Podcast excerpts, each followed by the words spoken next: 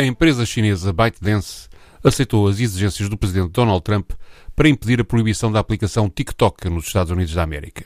A TikTok, onde os utilizadores partilham vídeos, aceitou, em primeiro lugar, ceder o controle dos dados dos consumidores norte-americanos a uma empresa dos Estados Unidos, a Oracle, que fica na posse dessa informação e garante a segurança dos sistemas. Esta cedência da empresa chinesa serve para calar a suspeita de que os dados norte-americanos poderiam ser usados em favor dos interesses políticos e comerciais da China. Atenção, quando nestes casos de alta política e de grandes negócios se fala de segurança de dados, é menos relevante o lado da proteção dos direitos individuais dos cidadãos e, muito mais importante, o lado dos interesses de Estado, da política e da economia. Por isso, a pressão sobre a TikTok foi enorme.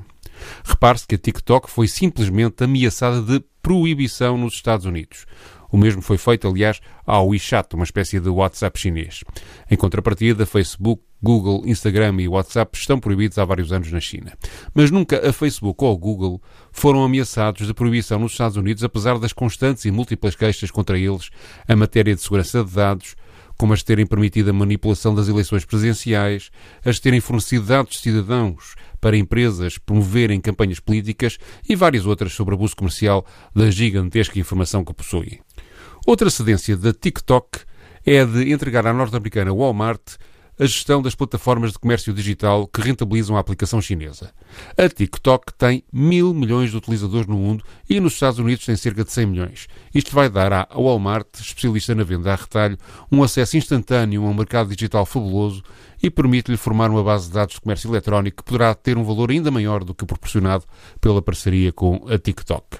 A terceira cedência a Donald Trump é uh, da TikTok admitir vender até 20% do seu capital à Oracle e à Walmart e colocar também em bolsa um conjunto relevante de ações. A quarta cedência da TikTok é a de criar uma empresa, talvez no Texas, que garante emprego a 25 mil trabalhadores norte-americanos.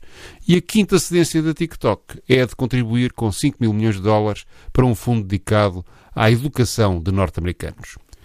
Se este acordo vier a ser assinado por todas as partes, bem podemos dizer nesse momento que devemos estar a assistir à assinatura do fim da globalização tal como a conhecemos. A arma mais poderosa da globalização foi a internet e a sua inicial falta de controle por parte dos Estados, o que permitiu transações e negócios de toda a espécie em uma escala planetária. Lembro-me do presidente Bill Clinton, campeão da globalização, gozar com a China por tentar controlar a internet. Boa sorte, desejou ele, ironicamente, às autoridades chinesas, pois na verdade a China já criou o seu ecossistema digital que não depende do Ocidente para nada de relevante. A Rússia terá-se igualmente planos para desenhar uma internet autónoma capaz, se for necessário, de se isolar do mundo. E os Estados Unidos exigem controle apertado sobre empresas tecnológicas chinesas que implicam ou o fecho do seu valioso mercado ou a aceitação de contrapartidas leoninas com relocalização em solo norte-americano do respectivo negócio. Outros países, por seu lado, podem seguir o exemplo norte-americano e decidirem exigir contrapartidas parecidas a vários gigantes dos negócios digitais. Este processo, se avançar, muda radicalmente as habituais regras do jogo. O mundo da economia liberal está, aliás, a ser desmanchado. É a guerra comercial Estados Unidos-China a criar uma nova bipolarização mundial que um dia pode desembocar num divórcio económico total e litigioso. É o Brexit e a ferida aberta no mercado da União Europeia, capaz de sangrar mais e mais. É a Covid-19 e a consciencialização que ela deu a cada país de que não pode depender totalmente do exterior e tem de garantir autossuficiência em vários setores estratégicos. É a cada vez maior intervenção dos Estados na tentativa de transformar em local o que é global e de controlar direta ou indiretamente os negócios digitais. Não vamos voltar à economia do meio do século XX, mas a economia do século XXI está a questionar cada vez mais a fé nos mercados globais que os poderosos da humanidade lançaram no dialbar do milénio. É por isso que achei o pré-acordo da TikTok a notícia mais importante do fim de semana. Parece um episódio de um processo revolucionário em curso, a acontecer, sem darmos por isso, debaixo dos nossos narizes.